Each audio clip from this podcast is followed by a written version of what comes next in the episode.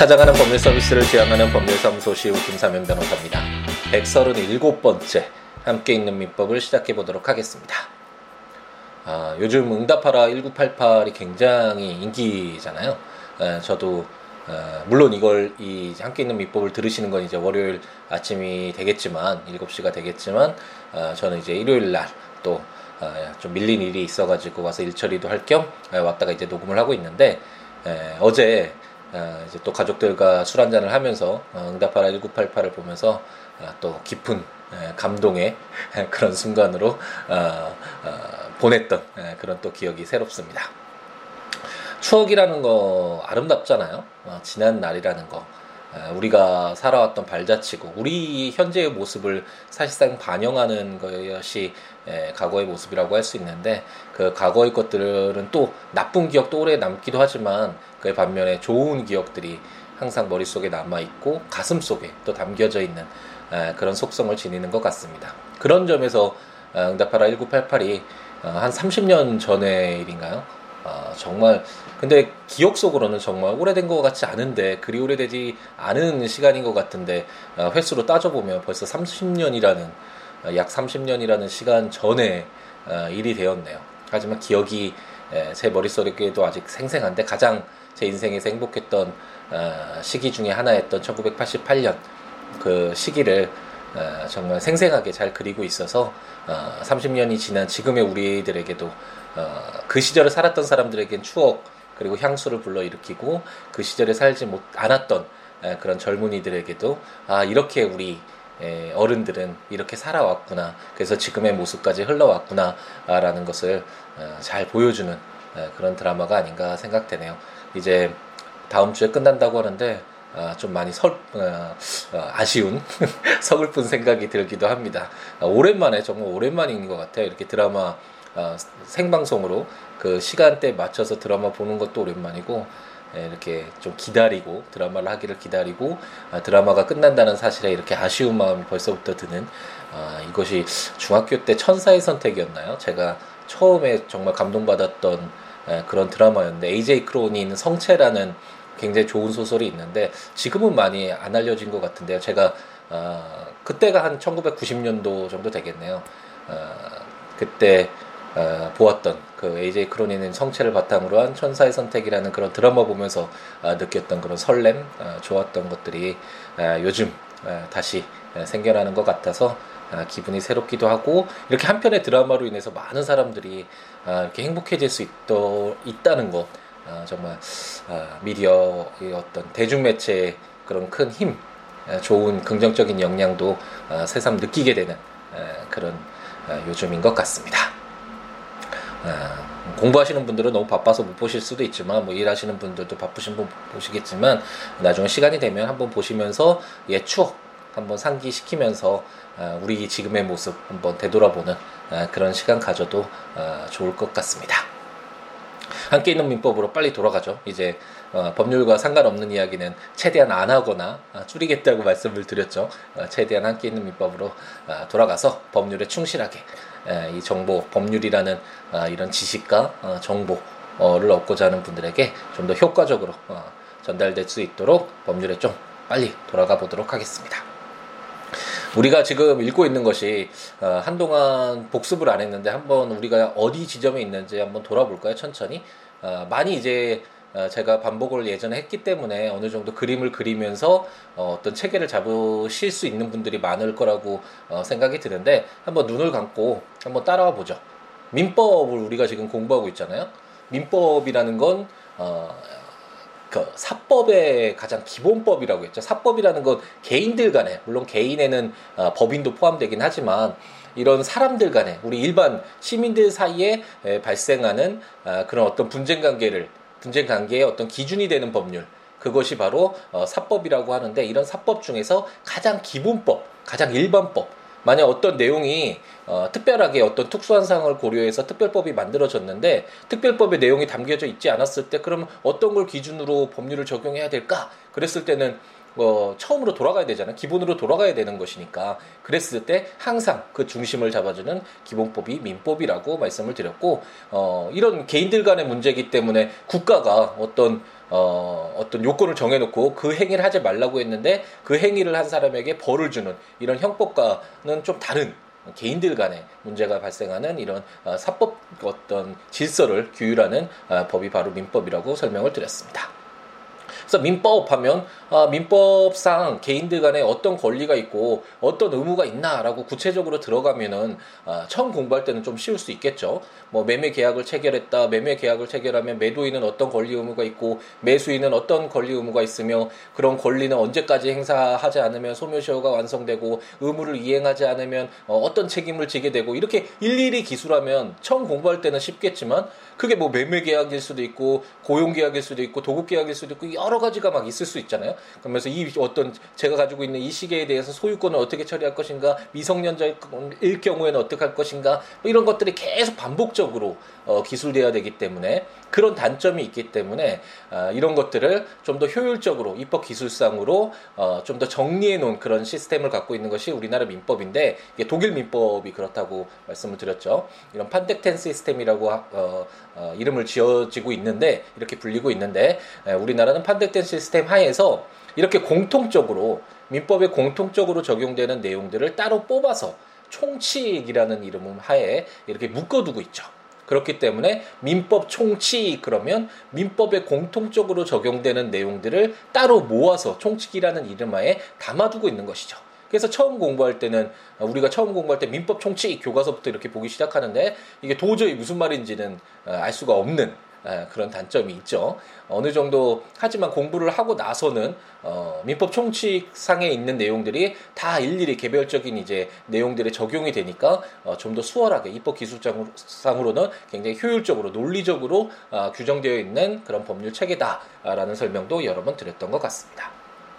민법 총칙에는 뭐 여러 가지 내용이 있었죠. 뭐 법원과 관련된 내용도 있었고 주체적인 부분, 특히 어, 보호가 필요한 제한 능력자 미성년자인 경우나 아니면 어떤 뭐 심신이 예, 좀 어떤 의사 결정을 하기에 어, 제한되는 능력을 가지고 있어서 이런 도움이 필요한 사람들. 어떤 이런 어, 주체적인 부분이 있었고 여기 법인도 포함이 됐었죠. 간단하게. 물론 구체적으로는 이제 나중에 상법에 어, 민법과 더불어서 굉장히 방대한 에, 그런 조문들이 에, 규정되어 있는 상법을 통해서 법인이 구체적으로 규정되어 있지만 어쨌든 일반법이니까 가장 기본적인 어, 자연인과 어, 법인 이렇게 주체적인 부분이 있었고 주체가 있으면 객체가 있잖아요. 그런 객체로서 물건 있었죠. 물건이 있었고 가장 대표적으로 부동산과 아, 동산이 있었고 뭐 과실 부분 뭐 이런 부분도 있었죠.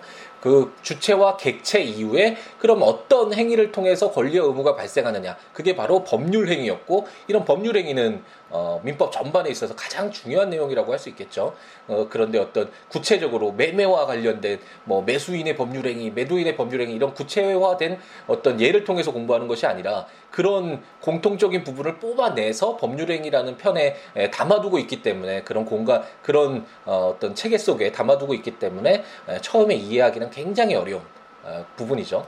가장 기본적으로는 어떤 마음을 가지고 어떤 의사를 가지고 어떤 효과를 발생시키기 위해서 하는 아, 그런 행위를 아, 법률 효과를 발생시키기 위해서 하는 행위를 아, 법률 행위다라고 생각하시면 되겠고 이런 법률 행위를 우리가 좀 더 심도 있게 예, 공부를 했었습니다. 만약 법률 행위가 반사의 질서, 사회 질서에 반하는 그런 행위일 경우에 어떻게 할 것이냐, 아니면 내가 가지고 있는 의사가 처음에는 이런 생각으로 했던 것이 아닌데 그게 착오가 있었거나 아니면 상대방을 속여서 어떤 행위를 했을 경우에는 어떻게 할 것인가 이런 부분도 있었고 내가 어떤 법률 행위를 하는 것이 아니라 대리를 주어서 제 3자가 했을 경우에는 어떻게 되느냐 뭐 이런 내용들 굉장히 많은 내용들이 있었잖아요. 이런 법률 행위를 아, 이제 공부를 하고 나서 가장 크게는 이 세 개가 가장 크겠죠. 주체 부분, 객체 부분, 법률 행위 부분 이 부분이 가장 큰 어떤 중심적인 내용을 민법 총칙에서 담고 있었습니다. 그 이후에 에, 뭐 기간 어떻게 계산할 것인가 뭐 변제기가 아, 뭐 한달 뒤였다 그러면 이 한 달을 어떻게 30일로 계산할 것이냐 달력으로 한 달로 역으로 계산 어떻게 할 것이냐 뭐 이런 내용들도 공부를 했었고 마지막에 어, 오랫동안 권리자이기 하, 권리자이긴 하지만 권리를 행사하지 않았을 때 지금 현재 어떤 이런 권리 행사하지 않고서 오랜 시간이 지났는데 갑자기 권리자가 자기 권리 행사를 해서 지금 현재 좀 안정적인 이 상태가 어, 훼손되는 것을 좀 막을 필요도 있겠잖아요. 아, 그렇기 때문에 소멸시효라는 제도를 아, 두고 있고 이것이 아, 민법 전반에 적용됨을 명시하고 있습니다. 이렇게 민법 정칙 총칙을 통해서 너무 어려웠지만 처음에 어, 제대로 알지 못하는 상황에서 보기 때문에 모든 것이 생소하고 용어도 너무 어렵고 어, 그이 입법 그 법률로화 법률화되어 있는 아, 이런 어떤 문장 자체도 너무 일상에서 쓰는 그런 어떤 문장 자체가 아니기 때문에 굉장히 어려운 부분이 있었는데 그래도 민법 총칙을 우리가 다 읽고 나니까 그 다음부터는 훨씬 더 수월한 걸 느낄 수가 있죠. 특히 물권편을 다 읽고 또 이제 채권을 지금 우리가 읽고 있는데 채권에 오니까 훨씬 수월하게 접근할 수 있는 것을 아, 여러분도 확인할 수 있을 것입니다. 용어도 반복되는 것이 많고 어떤 제도 그런 소멸시효가 관련된 내용들도 많이 나오잖아요. 아, 이런 내용들이 많이 반복이 이제 적용이 되기 때문에 좀 더 수월하게 접근할 수 있는 아, 그런 어떤 아, 이점이 있는 판대된 시스템이다라고 아, 설명을 여러 차례 들었던 것 같네요. 그리고 나서 우리가 뭘 배웠죠? 이제 첫 번째로는 권리와 의무 중에 물건에 대한 권리라고 할 수 있죠. 그걸 물권이라고 하죠. 물건에 대한 권리라고 해서 물건이라고 할 수 있는데 어, 물건은 우리 재화가 한정되어 있잖아요. 어, 그렇기 때문에 당사자들 마음대로 어떤 물건에 대해서 이런 물건을 하나 만들어서 우리 강제하자, 우리 이런 물건이 있다고 하자 이렇게 마음대로 정할 수 없도록 하고 있고 아, 국가가 민법이 아, 딱 민법이 어, 물건을 어, 여, 여덟 어, 여덟 개죠. 민법에 규정되어 있는 어, 그 점유권, 소유권, 아, 그 다음에 용익물권으로서 지상권, 지역권, 전세권, 그리고 담보물권으로서 유치권, 질권, 저당권 이렇게 여덟 개 맞죠? 어, 여덟 개의 어떤 물건을 규정을 해놓으면서 어, 이거 외에는 어, 물건을 마음대로 창설하지 마라. 아, 라고 어, 우리 법원이 법률이 민법이 아, 그렇게 규정하고 있습니다. 물론 법률에 규정되어 있지 않은 아, 그런 물건들도 여러 가지 비전형 뭐 담보 물건 뭐 이런 어, 여러 가지 또 문제가 발생을 하고 있는데 그것들은 이제 좀 더 공부를 어, 민법을 좀 더 공부하고 싶으신 분들은 이제 따로 판례 같은 것들을 찾아보면서 어, 현실에 맞춰 봤을 때, 현실에 비추어 봤을 때 물, 어, 민법에 규정되어 있는 물건만으로는 어, 좀 더 당사자들의 경제 활동을 하는데 어, 좀더 부족한 면이 있다라고 해서 이렇게 인정하는 부분이 있는데 어, 그것은 어, 좀더 깊은 내용이기 때문에 우리는 어, 민법에 충실하는 어, 함께 있는 민법의 취지상 어, 민법에 규정되어 있는 물건만을 어, 규정들을 일거를 보았습니다. 아까 제가 이렇게 읊었지만 몇 가지인지 한번 세어보면서 한번 되짚어봤지만 어, 가장 기본적으로는 소유권이 가장 기본적인 물건이라고 할 수 있죠. 어떤 물건에 대해서 내가 가지고 있는 이 시계에 대해서 마음대로 사용하고 수익하고 처분할 수 있는 아, 물론 제한은 있지만 아, 그 제한이 뭐 재산권 헌법상에도 재산권이 제한되잖아요. 어쨌든 이런 제한은 있지만 아, 물건 중에 그래도 가장 아, 완벽한 왕 중의 왕, 물건 중에 왕이라고 할 수 있는 아, 소유권이 가장 기본인데 그 전에 아, 소유권은 없지만 사실상 내가 어떤 물건을 가지고 있을 때 그걸 점유한다고 하잖아요. 그랬을 때 인정하는 점유권도 읽어보았죠. 그리고 나서 소유권에 비해서 소유권은 강력한 물건인데 이 소유권에 비해서 제한되는 물건, 제한되는 어떤 권한의 범위가 있는 그런 물건들을 봤는데 어, 물건을 사용하는데 초점을 두는 어, 어떤 소유권처럼 마음대로 처분하거나 이걸 담보로 삼을 수는 없지만 아, 그 물건을 사용하는 데 초점을 두고 있는 용익 물건으로서 어, 지상권, 지역권, 전세권을 우리가 읽어보았고 그리고 사용하는 데 초점을 두고 있지만 않지만 물건을 사용하지는 않지만 그 물건의 어떤 가치를 뽑아내서 어, 물권화 시켜서 어쨌든 그것을 통해서 어, 자기의 어떤 어, 경제활동 이익을 얻을 수 있는 아, 그런 권리로서 담보물권이 인정되고 있는데 유치권, 질권, 질권은 동산질권과 권리질권이 있었죠. 그리고 저당권, 저당권은 우리가 많이 사용하고 있잖아요. 어, 우리 부동산 같은 경우에 요즘에 어, 주택 사면서 많이 그 대출을 받아서 은행권들이 근저당이긴 하지만 저당권을 이렇게 설정을 해서 그 저당권 설정한다고 해서 물건을 은행이 사용하지 않잖아요.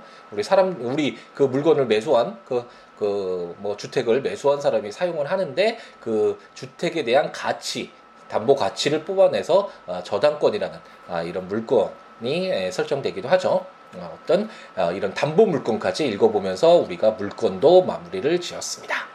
그리고 나서 우리가 이제 읽고 있는 것은 채권이죠. 채권은 어떤 물건에 대한 권리가 아니라 어떤 특정인에게 어, 갑돌이가 울돌이에게 100만 원을 빌렸다면 울돌이에게 100만 원을 달라 라고 특정인에게 특정 급부 100만 원을 달라는 그런 요구를 할 수 있는 권리가 채권이라고 했죠. 그래서 물건, 우리 시계나 컴퓨터나 뭐 아파트나 뭐 자동차나 이런 물건에 대한 권리가 아니라 어떤 사람에게 어떤 요구를 할 수 있는 그런 권리라는 점에서 어 차이가 있는 물건과 차이가 있다라는 설명을 여러 차례 드렸고 당사자들 사이에서 특정인에게 요구할 수 있는 권리니까 당사자들의 합의에 의해서 어 많은 것들이 좌우되는 법률이 그렇게 크게 관여하지 않아도 만약 당사자들 합의가 도둑질 하는데 너 도둑질 해오면 내가 얼마 줄게 너 누구 다치게 하면 얼마 줄게 이런 반사회적인 어떤 합의가 아닌 이상 어, 당사자들의 합의를 어, 최대한 존중하는 어, 그런 어, 어떤 어, 부분이라고 할 수 있죠. 채권은. 어, 그런 내용을 설명드렸고 그 채권도 또 너무 방대하다 보니까 일반적으로 이 물건보다도 재화에 대한 권리보다는 당사자들 사이에서의 어, 떤 권리 의무는 굉장히 여러 개가 발생할 수 있잖아요. 내용도 다양할 수 있고요. 에, 그렇기 때문에 이 채권은 굉장히 법리적으로도 다툼의 여지가 많기 때문에 논리적으로도 어, 물론 판례상으로도 많이 여러 가지 사안들이 에, 발생을 했었고요. 그렇기 때문에 채권도 어, 그냥 일반적으로 기술하기엔 너무 어렵다. 어, 그 공통적으로 적용되는 부분을 따로 모아서 한번 정리를 한 뒤에 이제 구체적인 채권 계약이죠. 주로는 계약인데 계약금 뭐 불법행위, 사무관리 부당이든 이런 법정 채권 관계 이 두 가지가 가장 핵심인데 이거 가기 전에 어 그렇게 해서 발생한 채권이 에, 과연 어떤 어, 효력을 가지고 있고 뭐 여러 가지 내용들이 있잖아요. 그런 공통적인 내용들을 따로 뽑아보자라고 해서 채권 총칙 규정으로 담고 있습니다. 근데 워낙 논의하는 내용이 많아서 어, 교과서는 채권 총 논의라고 어, 일반적으로 나온다고 말씀드렸죠. 제가 전제책도 어, 발간했을 때 채권 총칙이 아니라 채권 총 논의라는 어, 그런 명칭으로 이름으로 어, 책을 발간하기도 했습니다. 그래서 이 채권 알겠다. 어, 채권이 뭐 계약이나 이런 걸 통해서 어, 채권이 발생했을 때 이 채권이 금전 채권이냐 외화 채권이냐 뭐 선택 채권이냐 뭐 여러 가지 채권의 종류들도 많이 있잖아요. 이런 어떤 채권의 목적 내용과 관련된 어, 규정들도 읽어보았고 어, 그러면 이 채권이 어떤 효력을 가지고 있는 것이냐 만약 이 채권이 이행되지 않았을 때 채무가 이행되지 않았을 때 채권자는 어떻게 어, 자기의 권리를 어, 보존할 수 있을 것이냐 가장 어, 중요한 부분으로서 채무 불이행 그래서 채무 불이행으로 인한 손해배상 그 부분이 가장 중요한 부분이라고 말씀드렸죠. 이런 채권의 효력 부분도 우리가 공부했었고 어, 만약 1인의 채권자, 1인의 채무자가 있을 수도 있지만 여러 명의 채권자와 여러 명의 채무자가 있을 때는 어떻게 할 것이냐 이런 수인의 채권자, 채무자 규정들도 읽어보았습니다. 그리고 아 그래 그 그리고 수인의 채권자 채무자 중에서는 어, 연대 채무와 어, 보증 채무가 굉장히 중요한 내용이었죠. 우리가 현실에서도 많이 사용을 하잖아요. 보증 잘못 써서 어, 정말 힘든 우리 그 응답하라 어, 1988에서도 그 덕선인의 집이 보증을 잘못 써서 처음에 좀 힘들게 시작을 하잖아요. 이제 후반부에 갈수록 어, 더 나아지고 있는데 예, 어쨌든 이런 보증과 관련된 현실에서 많이 사용되고 있는 채무니까 이런 내용들도 우리가 공부를 했었고요.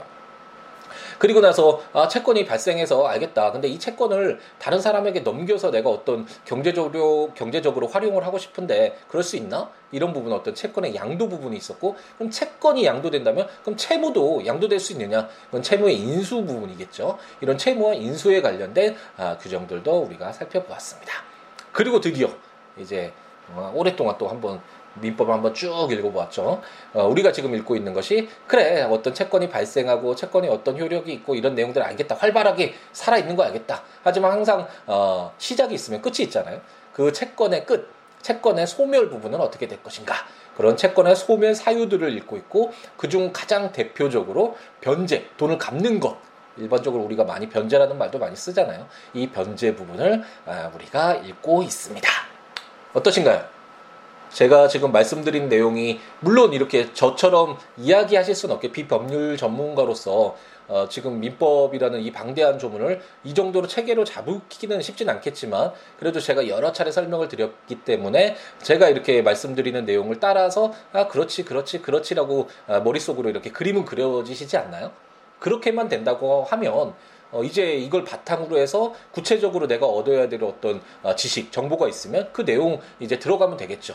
이 내용의 어디 부분에 속해 있고 내가 이것을 통해서 얻고자 하는 내용이 무엇인지를 명확히 한 다음에 구체적으로 뭐 3년이니 10년이니 뭐 이런 암기해야 되는 내용들 좀 있잖아요. 어, 그런 내용들을 이제 차곡차곡 채우면 어, 공부할 때 물론 일반적인 제가 지금 함께 있는 민법을 대상으로 하고 있는 일반적으로 비법률 전문가인 분들 아, 법률과 친해지는 기회를 제공한다라는 좀 가벼운 취지에서 시작하긴 했지만 아, 공부를 민법을 공부를 하셔서 뭐 시험을 보거나 뭐 사법고시를 보시거나 법률가가 되시거나 뭐 아니면 다른 어, 어, 전공에서 필요로 하는 어, 그런 내용을 공부하실 때도 이렇게 접근을 하시면 훨씬 더 수월하게 어, 얻고자 하는 어, 그런 지식들을 어, 자기 것으로 체화시킬 수 있는 어, 기회를 얻을 수 있지 않을까라는 어, 생각이 듭니다.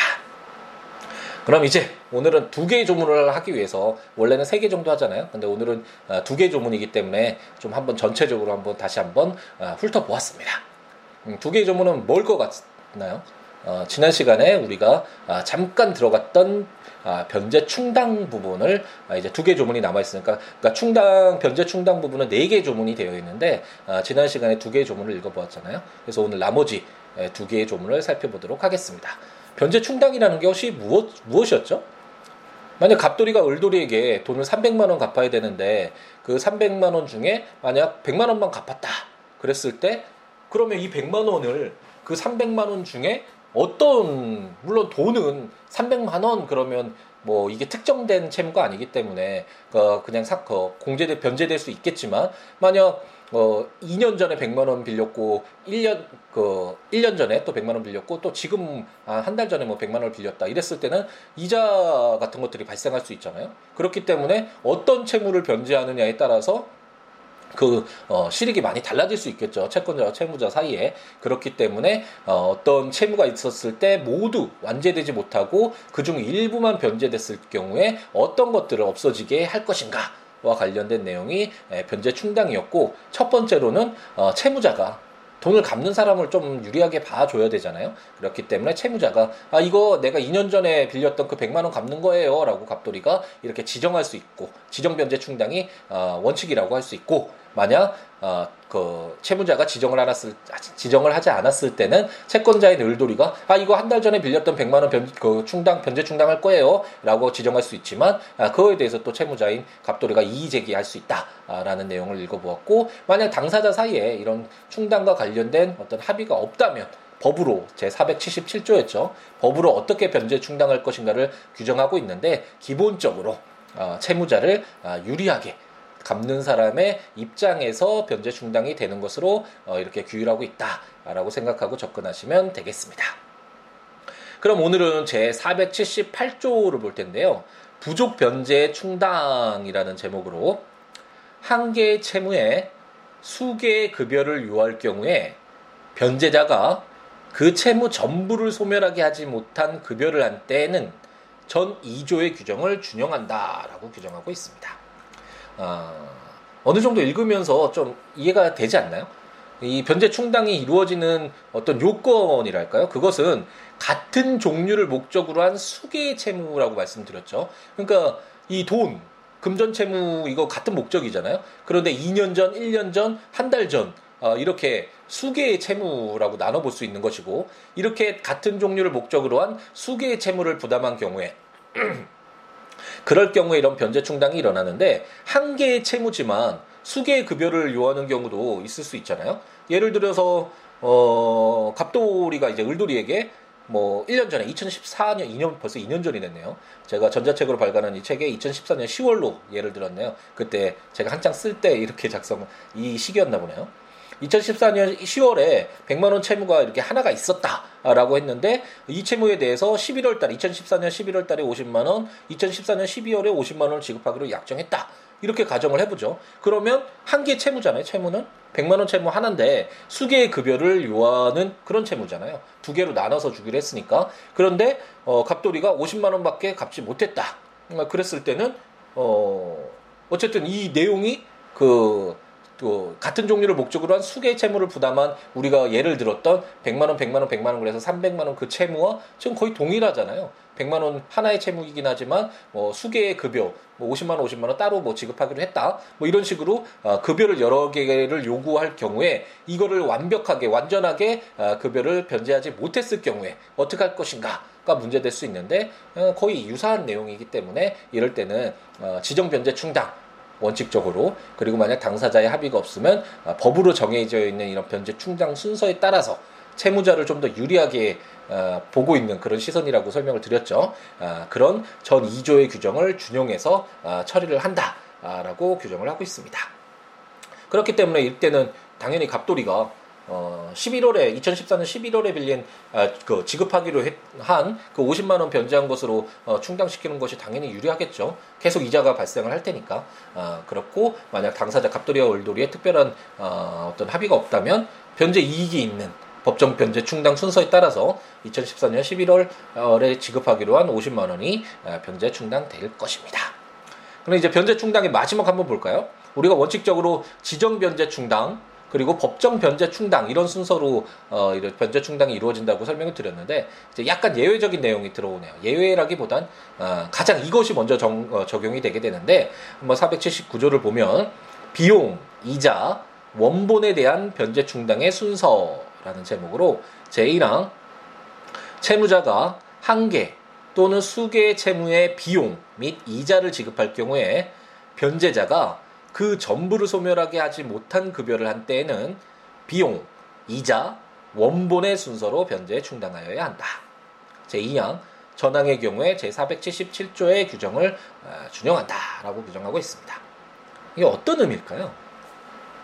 어, 채무자 입장에서 갚는 사람의 입장에서 그 갚는 사람이 부족한 거 변제지만 어디에 충당할지 지정할 수 있다라고 했는데 갑자기 여기에서는 비용 이자 원본에 대한 변제 충당을 이런 순서에 따라서 해야 된다라고 규정한 이유가 무엇일까요?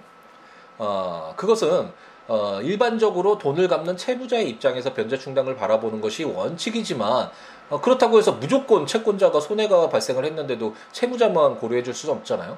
그런 어떤 형평성을 고려한 규정이라고 생각하면 되는데 변제를 하는데 뭐 비용이 들거나 아 그때 특정물 채무할 때 제가 설명을 드렸나요? 뭐어그 배송해주는 뭐 그런 비용도 들 수 있고 어떤 변제를 할때 어, 비용이 들 수도 있잖아요. 뭐 채권자가 이사를 가서 더 추가로 변제 비용이 발생하거나 어떤 이럴 수도 있고 이런 비용보다도 원칙적으로 이자가 돈을 그 갑돌이가 울돌이에게 돈을 빌렸다 100만 원 빌렸다면 계속해서 이자가 발생하잖아요. 그런데 이렇게 이자가 발생하고 뭐 변제 비용이 발생하고 뭐 100만 원 원본은 그대로 남았는데 채무자가 뭐 300만 원 채무가 있는데 100만 원만 갚으면서 어 원본 다 갚겠다. 가장 오래된 그 원본 갚겠다라고 하면 채무자 입장에선 좋겠죠. 하지만 그 100만 원에 대한 이자가 이미 발생하고 있는데 그 이자를 지급하지 못할 위험이 점차 높아지는 거잖아요. 채권자 을돌이 입장에서는 그렇기 때문에 채권자로서는 이미 발생한 이자는 너 갚아 갚고 그 원본은 이제 계속 갚지 않으면 그 원본에 대한 이자는 계속 발생할 수 있게끔 어, 해주는 것이 채권자에게 유리하겠죠. 그렇기 때문에 제479조는 비록 지정 변제 충당, 법정 변제 충당의 순서로 변제 충당이 이루어지는 것은 맞지만 만약 그 채무 자체가 원본이었는데 원금 뭐 300만 원이었는데 그 원금에 대한 각 채무별로 이자가 이미 발생했거나 아니면 그 변제를 하는데 비용이 발생할 때에는 그거 먼저 다 비용이랑 이자 다 먼저 해결한 다음에 원본이 깎이는 것으로 해라. 그래야지만 채권자 입장에서는 유리한 거지. 그런 거 갚지도 않고 원본이 줄어든다면 그 원본에 대한 이자는 어, 준 원금에 대한 이자가 발생해서 채권자 입장에서는 어, 손해잖아요. 그렇기 때문에 어, 어떤 채권자 측의 어, 입장도 고려를 해서 어, 지정 변제 충당, 법정 변제 충당보다도 만약 어, 비용과 이자가 이미 발생했다면 비용 먼저 공제하고 이자부터 변제 충당하고 그 다음에 원본에 대한 아, 변제 충당을 어, 행해라. 그리고 만약 뭐 이자 부분, 이 비용 부분에 있어서도 변제 충당의 어떤 문제가 발생했을 때는 어, 법정 변제 충당의 순서대로 어, 어떤 이자도 뭐 1, 2년 전에 이자, 어, 1년 전에 빌려줬던 원본에 대한 원 본에 대한 이자 이렇게 발생할 수 있잖아요. 그랬을 때는 2년 전에 이자를 먼저 어, 변제하는 게 실익이 있을 수 있겠죠. 아, 그런 내용이고요. 제 2항은 그랬을 땐 법정 변제 충당의 순서로 어, 이제 충당을 한다라는 어, 것을 참고로 알아두시고 가장 기본적으로 이제 변제 충당 마무리 지으면서 한번 생각해 보면 어, 돈을 갚아야 되는데 다 갚지 못했을 때, 그 갚지 못한 그 돈을 어떤 것을 없애는데 사용 어, 충당을 시킬 것인가, 어떤 것을 없앨 것인가를 아, 일반적으로 채무자가 선택해서 자기한테 유리한 걸 하겠죠. 오래된 채무를 어, 소멸시켜 주세요라고 변제 충당을 지정할 수 있는 것이 원칙이고 만약 당사자의 합의가 없다면 그런 어떤 돈을 갚는 채무자의 입장에서 어, 법으로 어떤 그 순서를 정해서 변제 충당이 이루어지는 것은 원칙인데 다만 이미 어, 어떤 변제 비용을 하는데 아, 변제를 하는데 비용이 발생하거나 아니면 그 원본에 대한 이자가 이미 발생한 경우라면 채권자 입장에서는 당연히 비용과 이자 다 없애고 나서 원본을 없애야지 어, 그게 채권자 입장에서는 어, 유리하겠죠. 그래서 그런 형평을 고려해서 어, 원칙적으로 비용과 이자를 먼저 어, 그 변제 충당하고 만약 발생했다면 그 다음에 나머지 금액에 대해서 어, 채무자가 지정 변제 충당 지정할 수 있고 만약 합의가 없으면 어떤 채무자에 유리한 어, 법정 변제 충당 순서에 따라서 어, 변제가 충당된다라고 이해하시면 아, 충분하겠습니다. 에, 쉽지 않죠. 오늘 읽었던 내용은 어, 그 오늘 읽었던 내용과 그 전에 476쪽부터 4개 조문 한번 다시 천천히 읽어보시면서 이런 변제 충당이라는 어, 조문들이 왜 이렇게 기술되어 있을까, 입법화되어 있을까를 한번 고민해 보시면 좋을 듯 합니다.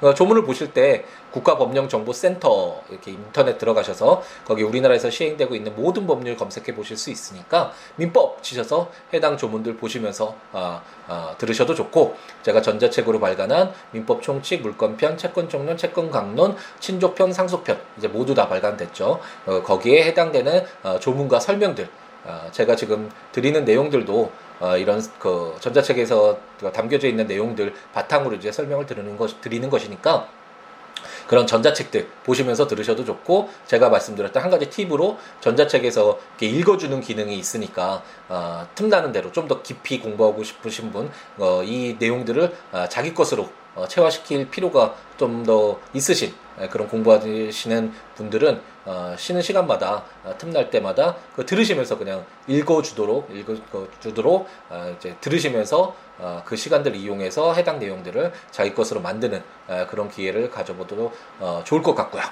음, 그렇지 않으신 분들은 어, siwo.net, siwo.law.net 블로그에 오셔서 해당 조문과 설명들 어, 보시면서 참고하시면서 함께 있는 민법 들으셔도 좋을 것 같습니다.